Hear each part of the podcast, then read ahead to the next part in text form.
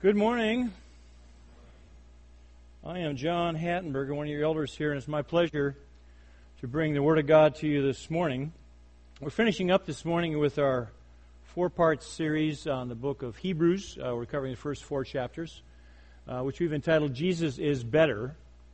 The book of Hebrews was written by someone, we don't know who, so I'll just refer to him as the writer, but it was written to a group of Jewish Christians in the first century who were undergoing some trials some difficulties.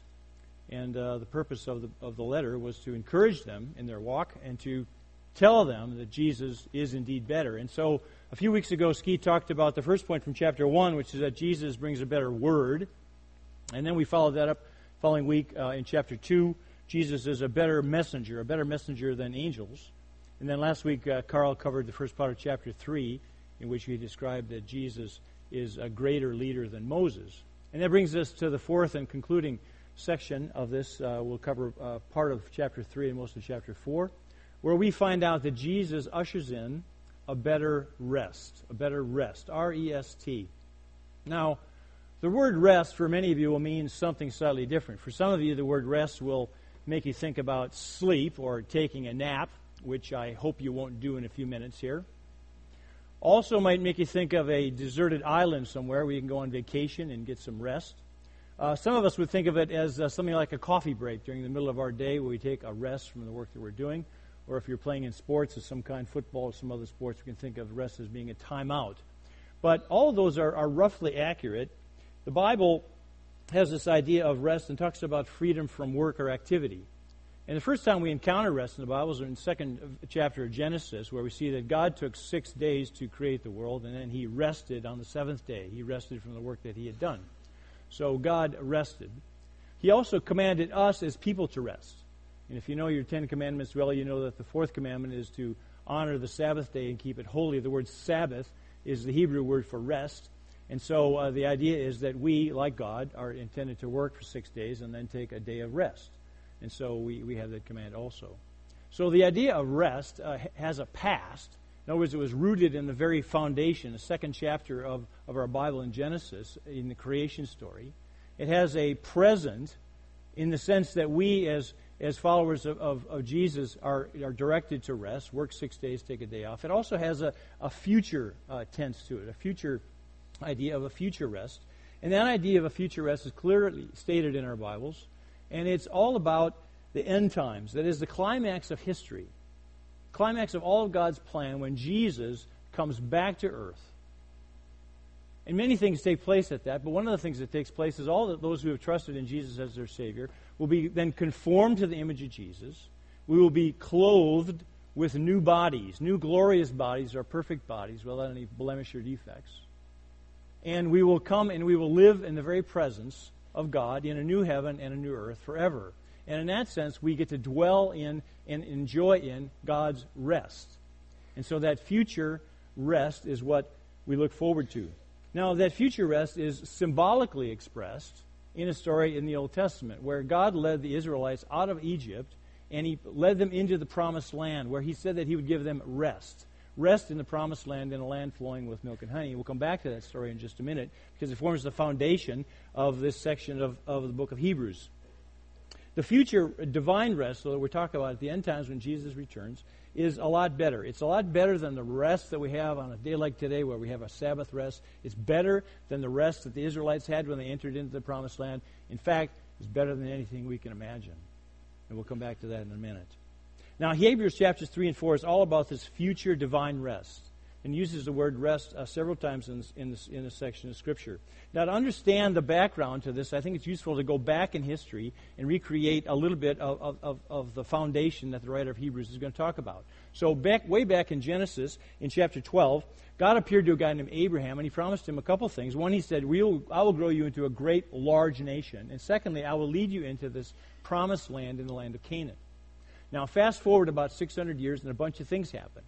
Abraham had a son named Isaac. Isaac had two boys named uh, Jacob and Esau. Jacob had 12 sons. Jacob's name got changed from Jacob to Israel, and so his descendants are called the Israelites, which is where we get that word. And over time, uh, they grew into a large nation. Then they went to Egypt. All the Israelites went to Egypt with Jacob. Why did they do that? Because there was a famine in the land, there was food in Egypt, and they went there to eat to survive. But once they were there, they stayed. And so they settled down in the land of Egypt, and they kept growing. They kept multiplying uh, in, in number. And so that was a good thing. But they got to be so large that the Egyptians got tired of them. They hated them. And so they turned them into slaves. They forced them into slavery, and that was a bad time for the Israelite nation. God had fulfilled one of his promises that they would become a large nation, and there were many of them at the time, but they were in Egypt, not in the promised land. And so they suffered. It was a bad time for the Israelites. They suffered. They were slaves, and they cried out to God. And God commanded a guy named Moses. Moses' primary job was to lead the people out of Egypt. And so he did.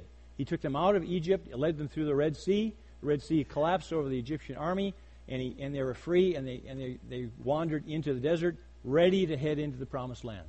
And it was a great moment in history. The long awaited for return of the Israelite nation, the big nation of Israel, to march into the promised land was a momentous moment in history. And God referred to that entry, their entry into the promised land, as rest. We see this very clearly in the book of Deuteronomy. We'll turn there very, very briefly. We'll spend most of our time in Hebrews, but I just wanted to give you the background of this. Hebrews uh, in Deuteronomy chapter 12, verses 9 and 10. This is Moses now speaking to the Israelite nation on the brink of, of, of hopefully moving into the land, uh, the promised land. He says this. He says, "For you," he's talking now to the Israelites, "for you have not as yet come to the rest and to the inheritance that the Lord your God is giving you. But when you go over the Jordan, that is the Jordan River." and live in the land that the Lord your God is giving you to inherit. And when he gives you rest from all your enemies around, so that you may live in safety. And then he goes on and explains to them what it is that they should do in regards to sacrifices. So you can see this idea of rest, that God had promised the Israelites that they would move into this land and they would rest there from their enemies and enjoy themselves in a wonderful land. And all was good. They were free from the Egyptian slavery. They had left the Egyptian army uh, drowned in, in the Red Sea. Uh, they were all together as, as a nation. Moses was leading them. God was literally with them at this time, literally in the sense that he appeared to them in a, in a cloud during the day and a pillar of fire at night. And so he was leading them, and they were free, and they were all together. They were worshiping God, and they were mo- about ready to move into this land that God had promised to Abraham 600 years earlier. And all was pretty good. But then things went badly wrong. They sent 12 spies into the land to check it out. There's nothing wrong with that. It was a good idea. The spies came back, however, with two observations. One observation was that the land was indeed very good. It was a beautiful land. It was very prosperous. It was fertile. A lot of crops grew there. Large clusters of grapes they brought back and demonstrated that indeed the promised land that God had promised to them was indeed a good land. The second report was not so good. The second report was, oh, by the way, the land is already occupied. It's occupied by a whole bunch of people who look quite fierce and strong. They have large armies with horses and chariots. And frankly, we saw eight foot and nine foot giants there also. They look like a strong and difficult people to overcome. And so, what did the Israelites do? Well, they panicked. They were afraid to go in. God had promised that He would fight for them and conquer these people, but the Israelites, when they were faced with the visual uh, picture that they had of these people, including these giants, were frightened. And they didn't believe God's promise. And so they rebelled. They went to Moses and they said, Hey, Moses, uh, we ain't going in there. We're going to get slaughtered.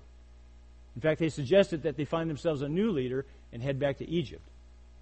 Well, God, of course, wasn't pleased with that. God was quite angry. And so he told the, them that they would march around for the next 40 years and this entire generation of Israelite adults, 20 years and older, would march around until they were all dead. All the adults, 20 years and over, would march for 40 years in the desert until they were dead. And then God would bring the next generation of Israelites who had not disobeyed into the promised land. And so that's exactly what happened. For 40 years, they marched around the desert, and one by one, all the adult Israelites of that generation who had rebelled fell dead, buried in the sand. And only 40 years later, was Joshua and Caleb able to bring then the next generation of Israelites into the promised land. And they entered into the promised rest that God had promised for them. But because of their unbelief, an entire generation, entire generation of Israelites were not allowed to enter into the promised land and enjoy the rest that God had promised for them there. Now, the writer of Hebrews uses this story about the disobedient Israelites to make an important point about God's future rest. Now, Hebrews 3 and 4, which we're going to look at in a second, is a long section of Scripture, and frankly, it's a little confusing. I say that because it was confusing to me, and I spent at least 20 hours reviewing it in preparation for my sermon this morning. So let me just give you a short summary, a five point summary of what chapters 3 and 4 of Hebrews is about. First point is that the Israelites didn't believe God's promises. The second point is that they missed out on the rest of the promised land. Third point is don't do that. The fourth point is Jesus offers a future better rest. And the fifth point is trust in Jesus so you don't miss out on that future better rest. So, what I want to do now is if you have your Bibles with you, you can turn to Hebrews chapter 3. We'll cover good portion of that most of chapter 4. Or you can follow it on the screen. It's a lot of verses, and so I need you to sort of sort of buckle down for just a second because we're going to work through this section of Scripture. We'll, we'll, blow through it all at once. I'll stop occasionally to explain what I think it means, uh, but we're going to run through that, and then I'll come back afterward and we'll pick up the key messages from this section. Okay? So turn to Hebrews chapter 3. Starting in verse 7, we see this word therefore. Therefore refers back to the earlier section of chapter 3 that Carl talked about last week. The point that the writer had made previous to this, this, uh, this word therefore is that the, writer, the readers should consider Jesus.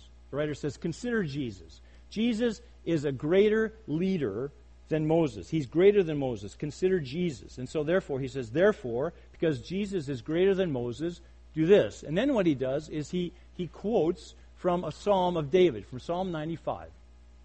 David wrote Psalm 95 about 400 years after the Israelites refused to go into the land of Canaan. And so this is after the succeeding generation had entered the land of Canaan into the promised land. So he's writing this, and it's a prophecy. And he says basically, today, that is in David's time, and today as we sit here today, today, today, if you hear God's voice, don't harden your hearts like those guys did. Okay? So let's pick it up in uh, verse uh, uh, chapter 3 in verse 7. It says, Therefore, as the Holy Spirit says, this is David writing under the guidance of the Holy Spirit, Therefore, this is now a quote from Psalm 95. Today, if you hear his, that is God's voice, do not harden your hearts. That's a phrase you can hear three more times in this whole section of Scripture. Do not harden your hearts, as in the rebellion, on the day of testing in the wilderness, where your fathers put me to the test and saw my works for forty years. Therefore, I was provoked, God speaking here, I was provoked with that generation and said, They always go astray in their hearts. They have not known my ways. As I swore in my wrath, they shall not enter my rest. And there's the end of the, the quote from the uh, Psalm 95. So the writer is, is warning his readers and us not to follow the example of the disobedient Israelites. Today, don't harden your hearts. Have a soft heart for Jesus. All right, let's continue. Verse 12.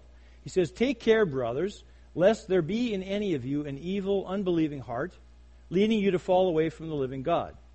But exhort one another every day, as long as it's called today, that none of you may be hardened by the deceitfulness of sin. For we have come to share in Christ if indeed we hold our original confidence firm to the end. As it is said, Today, if you hear his voice, do not harden your hearts as in the rebellion. All right, so next the writer says that the disobedient Israelites who rebelled didn't enter the promised land. Why? Why didn't they enter? The writer's going to tell us. He's going to say they did not because they did not believe. It was unbelief that caused them to be unable to enter. So we pick that up in verse 16. He says, For who were those who heard and yet rebelled? Talking now about the Israelites. Was it not all those who left Egypt led by Moses? Yeah. And with whom was he provoked for 40 years? Was it not with those who sinned, whose bodies fell in the wilderness? Yes. And to whom did he swear that they would not enter his rest, but to those who were disobedient? Yes. And then he concludes in verse 19 So we see that they were unable to enter because of unbelief. The Israelites rebelled and they were unable to enter the promised land because of unbelief. We'll come back and talk about what that means in a minute. Now, we're going to carry on in chapter 4, recognizing that the chapter breaks were only added much later. The writer of Hebrews didn't put these in. These were just for our benefit. So the, the, the thought continues. He says, Therefore, while the promise of entering his rest still stands, let us fear lest any of you should seem to have failed to reach it, that is, failed to reach that rest. For good news came to us just as to them. But the message they heard did not benefit them because they were not united by faith with those who listened. So the writer says that there's this future rest that we can enter into. And, and the promise of this future rest still stands. In other words, the invitation is still open, still today, for us to enter into that future rest. And he tells us how we get there. He talks about the good news. For those of us who are well versed in our Bibles, we know that the good news means the gospel. The good news is very simple. There's good news and there's bad news. The bad news is that when we sin, we cannot enter, enter into heaven. God can have nothing to do with sin. And so we cannot enter into that, that better future rest that we talked about. The good news is that Jesus came to earth to die on the cross to pay the penalty for our sins. So when we believe in Jesus, all of our sins are canceled, and we can enter into that better rest in the future. Now, let's slide down to verse 8. Hebrews chapter 4 and verse 8 says, For if Joshua had given them rest, God would not have spoken of another day later on. So then, there remains a Sabbath rest for the people of God. Now, here we see this future better rest that's on offer is better than the rest that the Israelites experienced. Joshua led that second generation into the promised land. And if, it, if, if that had been the best that ever got, then why would God refer to another future rest? Well, he refers to another future rest because it's better than the one that Joshua did. And he refers it here to the Sabbath rest for the people of God. This is the same future better rest that Jesus offers to us. And then the writer ends his argument with an exhortation. It's an exhortation to his Jewish readers and to us. Don't be disobedient like those Israelites were when God wanted to lead them into the promised land. And so in verse 11 we see, Let us therefore strive to enter that rest, that is the future rest, so that no one may fall by the same sort of disobedience, the same sort of disobedience as those Israelites who rebelled. So the writer's argument is pretty straightforward. Thank you for slogging through that with me, okay? The writer's argument is pretty straightforward. It's kind of two points. One is that God offered the Israelites a rest in the promised land, but because of unbelief, they didn't enter it, and they missed out. Today, God offers a future better rest through belief in Jesus, and we should be wise not to follow the example of the disobedient Israelites. Now, I want to take just a second to talk about that future rest in a bit more detail. What, what, what is it like? What is that future rest that we have to look forward to like? Well, I've already said that it happens in the end times when Jesus returns. And all those who've trusted in Jesus then get a new glorified body, and we get to go to live in the very presence of God forever in a new heaven and a new earth. What is it like? Well, it's very clearly described in Revelation 21. We'll go there for just a second. Revelation 21, verses 1 through 4. It describes what this new heaven and new earth will be like, what this experience would be for this, this, uh, this better future rest. Uh, gospel, uh, the uh, prophet John is talking here. He says, Then I saw a new heaven and a new earth. For the first heaven and the first earth had passed away, and the sea was no more. And I saw the holy city, New Jerusalem, coming down out of heaven from God, prepared as a bride adorned for her husband. It's a beautiful place. And I heard a loud voice from the throne saying, Behold, the dwelling place of God is with man. He will dwell with them. God will dwell with man, and they will be his people, and God himself will be with them as their God. He will wipe away every tear from their eyes, and death shall be no more, neither shall there be mourning, nor crying, nor pain any more, for the former things have passed away. And so, this picture of this future rest is it's a beautiful, wonderful thing. It is the fulfillment of the ultimate longing of our souls. All those who have trusted in Jesus look forward to that day as our great hope. It's talked about so many times in our Bibles. That great hope of that day when we'll be in the physical presence of God and live there forever in a perfect place. There we'll have freedom from sin. And because we're free from sin, we'll also be free from the effects of sin. There won't be any any sorrow, there won't be any pain, there won't be any persecution or frustration, there won't be any injustice, there won't be any death.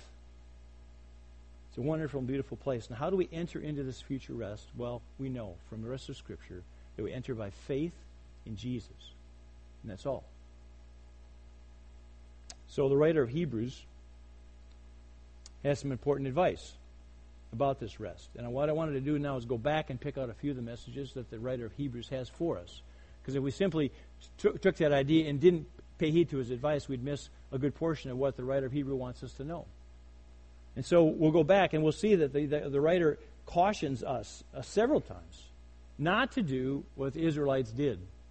Not to do what the Israelites did. They missed out on the promised land. How did they miss out on the promised land? We, we saw this before. They missed out on the promised land because of unbelief. I see that in two places in this section of Scripture.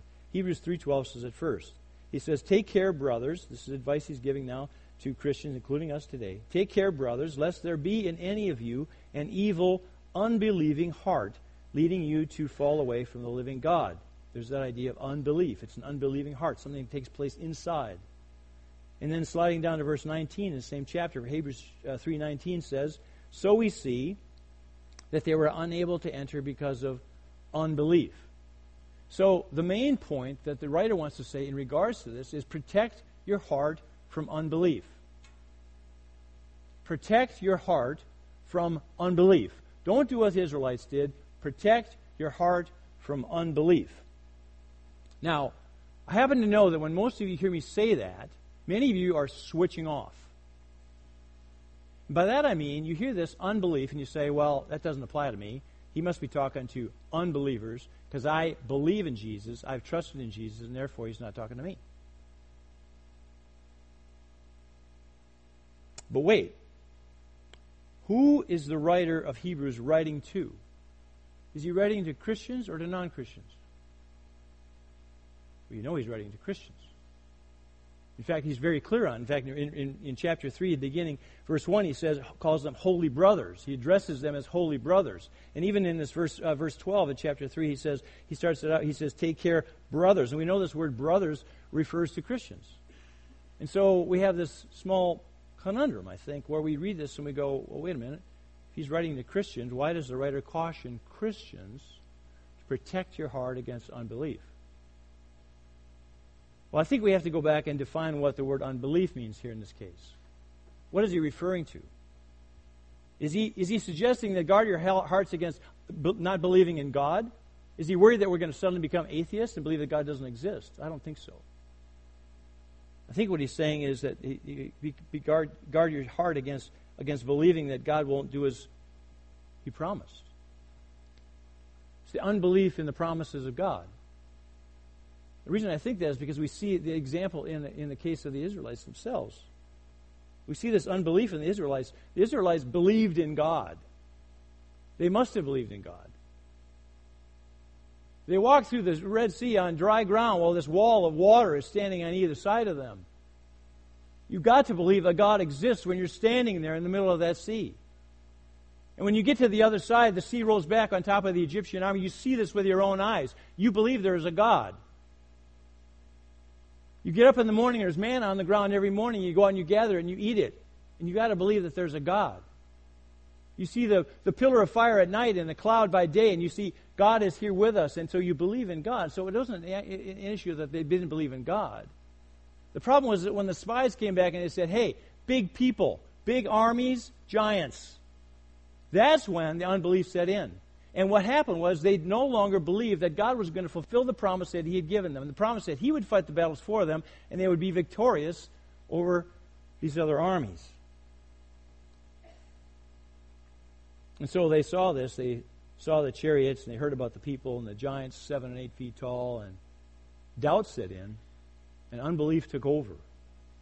And they did not believe that God would protect them from these people they didn't believe that God would fight and win the battles for them. They didn't believe that God would do what he promised to do.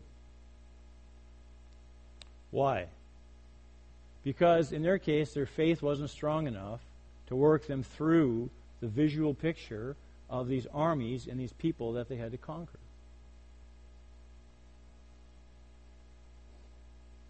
So, how does this kind of unbelief work its way into the hearts of Christians today? Is it possible for believing Christians to not believe that Jesus will deliver what he has promised?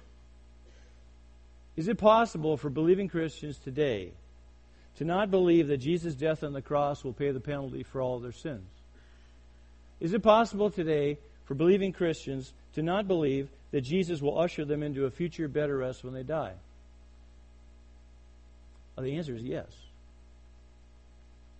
Yes, it is possible. It's possible that the faith of believing Christians is so weak that when difficulty arises, doubt sets in, unbelief takes hold, and they stop believing the promises of God. Now, we see this. You know people like this, and so do I. In fact, you may be sitting here this morning and you're one of them.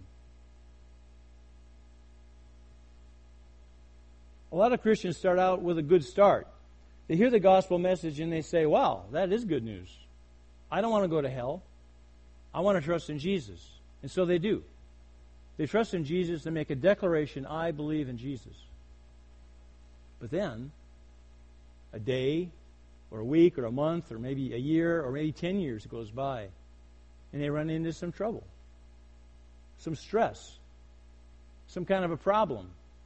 Maybe they lose their job, or maybe they go into debt, or maybe their marriage crumbles, or maybe a child dies. Or maybe they get cancer, or maybe they just get depressed. Any number of things can stress us out, and, and then doubt sets in. And if doubt goes too far, uh, suddenly, uh, over time, uh, unbelief takes hold. And the promises of God that they first understood and believed, they no longer believe them. Now, this condition almost always leads to disobedience and to major sin. And so, people that you have experienced, as I have experienced, oftentimes what happens is the first thing they stop coming to church, they stop hanging around with other Christians, they stop worshiping, they stop reading their Bible, they stop praying they fall into serious sin. So, what happens to a man like that? What happens to a man like that? Will he go to heaven? Will he be able to enjoy the future better rest that we've been talking about, or will he fail? Will he not go there? I don't know. I know this that the way to enter that future heavenly rest the way to go to heaven is to trust in Jesus sincerely, genuinely. We are all saved by faith, not by works. And so, it depends on whether this man's faith was real or fake. Whether his faith was sincere and genuine, or whether he was deceived into thinking he had trusted in Jesus when in fact he had not. And because that's a matter of the heart, a matter of his heart with God. It's not something I can judge from the outside. Now, maybe his belief in Jesus was sincere and genuine. That is, he was a true believer. And if so, God will welcome him into the future better rest in heaven. If, on the other hand, his belief was a false belief, it was a sham, it was a show, perhaps he walked down the aisle because there were a bunch of other people doing it, or his wife pressured him into doing it, or he just said, Well, what have I got to lose? Why don't I trust in Jesus? But it wasn't a sincere belief in Jesus. In his case, he thinks he's trusted in Jesus, but he's deceived. He never committed to do so. No, he won't go to heaven. There are a lot of people in churches who think that they're going to heaven and they're not. I know this from statistics and I know it from Scripture. George Barna runs a research organization that does a lot of research around uh, Christian things about church. He runs this survey periodically, and every time it comes back, almost exactly the same. 65% of Americans believe they will go to heaven. Guess what percentage of them believe they will go to hell? 0.5%. 65% believe they're going to heaven. Less than 1% believe they're going to hell. The others don't know. But I know those statistics can't be right because they don't jive with what Jesus said. In Matthew chapter 7, the Sermon on the Mount, Jesus gives a very chilling story. He tells a very chilling thing, a very scary thing. In, in verse 13 and 14, he says, he's talking about going to heaven. He says, Enter by the narrow gate. The narrow gate.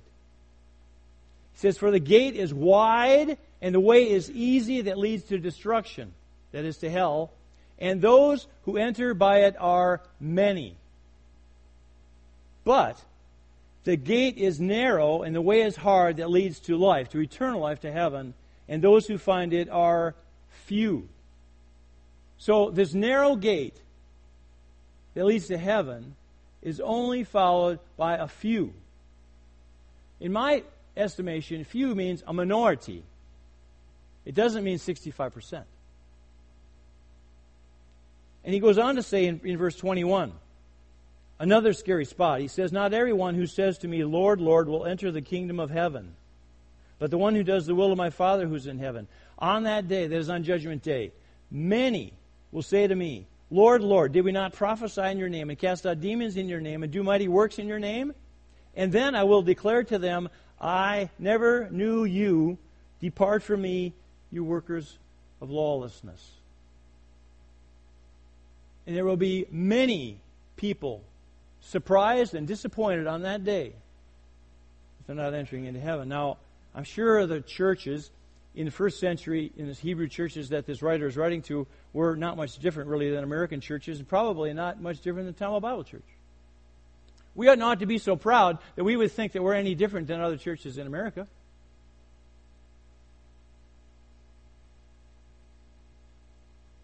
Churches in America, including this one, are filled with people who claim to believe in Jesus. They know all the right answers to all the right gospel questions. And some of them are true believers, and other, others of them are false believers. And many of those false believers don't even realize that they're false believers. They think they're saved and they're not. And they won't find out until they stand before the judgment seat of Christ. But it's really hard for us to tell the difference. We can ask them all the right gospel questions, and if they give us all the right gospel answers, we might think that they're saved. But again, it's a hard issue between them and God, and it's difficult for us to tell. So, back to this idea of unbelief. What happens when unbelief, that is, unbelief in the promises of Jesus, what happens when unbelief in the promises of Jesus sets in for a true believer? Well, usually what happens is they disobey, they fall into serious sin, and they wreck their lives, at least for a period of time. But since their faith is sincere, they will go to heaven when they die. What happens when unbelief in the promises of Jesus sets in for a false believer? Well, typically, they disobey, they fall into serious sin, and messes up their life for a long period of time. And when they die, because their faith in Jesus is false, they will not go to heaven. That's what Scripture says. But in either case, it's important to protect your heart from unbelief. And it's why, it's why the writer says, protect your heart from unbelief. Because it's possible for any Christian to doubt. And when difficult times come into their lives, it's easy for us to get sucked into that. And over time, that can lead to unbelief in the promises of God. And it'll have disastrous effects. It'll mess up your life in a major way. It's why the writer of Hebrews warns us protect your heart against unbelief. Now, you may be sitting here thinking, oh, that sounds terrible. Well, it is terrible. But don't despair. If you are in this position today, or if you know a loved one that is in this position today, do not despair. Jesus died on the cross for all of our sins, past, present, and future. And Jesus' forgiveness is infinitely wide. He wants every person to trust in Jesus and to come to Him. And if that person who has, who has gone down this path has first doubted and then fallen into the trap of unbelief, if he can repent, if he can rethink and go back to Jesus, Jesus will grab him with both arms and welcome him back into the kingdom of heaven.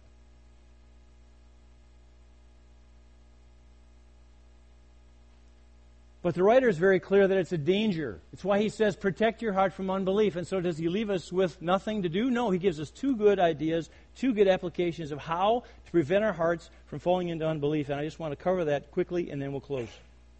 Two applications. How do I protect my heart from unbelief?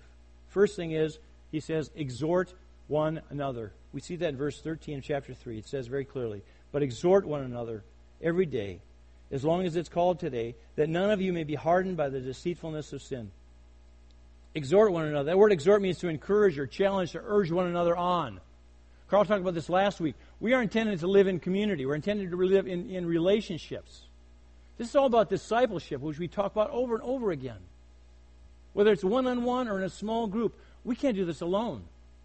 We're intended to come alongside one another and encourage one another, build each other up, and hold each other accountable, and study the Word together, and live our lives in community and together. And that's the way we can do it. It's not intended to be a Lone Ranger experience. That's a dangerous place to be a Lone Ranger. You need the encouragement of other believers. Need the encouragement of an older guy, an older woman building into your life. And you've got the obligation to, to do the same with someone who is further behind in their spiritual walk. We have to do that together.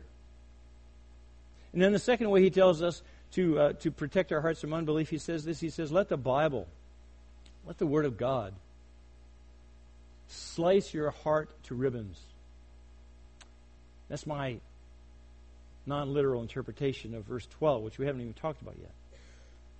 Hebrews chapter 4 and verse 12, the kind of ending of this section that we're talking about. He says, For the word of God is living and active, sharper than any two edged sword, piercing to the division of soul and of spirit, of joints and of marrow, and discerning the thoughts and intentions of the heart. The Word of God, the Bible, is like a sword, a sharp one with two edges on it. When it slashes this way, it cuts. When it slashes that way, it cuts. And when you read it, supernaturally, through the power of the Holy Spirit, the Word of God will speak to your heart. And it will slice and carve away all the falseness that's in there. It will slice and carve away your bad attitudes about things and the motivations that you have. And if you would just read it and allow the Holy Spirit to work through that, to slice your heart to ribbons, your heart will not be hard. And you're not going to fall into this position of doubt, and you're not going to slide into that spot that they call unbelief. So those are the two applications. One, exhort one another. Come alongside other people. You can't do this alone. Two, read your Bibles. Let the Holy Spirit slice you to ribbons. So there. Jesus offers us a future better rest. Jesus is better because he offer, ushers in a better rest. Don't be like the Israelites. Don't be like the Israelites. Trust in Jesus. Protect your heart against unbelief in the promises of God. And we look forward to the day when Jesus returns and calls us to that better rest in the future. Let's pray. Lord God, we're so thankful for the book of Hebrews. We're thankful, Lord God, that you send Jesus. Jesus is indeed better. We thank you for sending him to die for us so that whoever believes in him will be saved. We look forward to, Lord God, we long for the day, in eager anticipation, when Jesus returns, when we will enter into that beautiful, glorious, future, better rest to dwell in your presence forever, in a new heaven and a new earth, in glorified, perfect bodies, where we'll be free from all sin and from sorrow and from pain free from suffering and persecution, free from frustration, injustice, and death. Lord God, help us to protect our hearts against unbelief. Let us be diligent to disciple one another. Help us to strive to read your word and allow it to slice our hearts to ribbons for your glory and for your honor. Lord God, we pray all these things in the powerful and precious name, your Son and our Savior, Jesus Christ. Amen.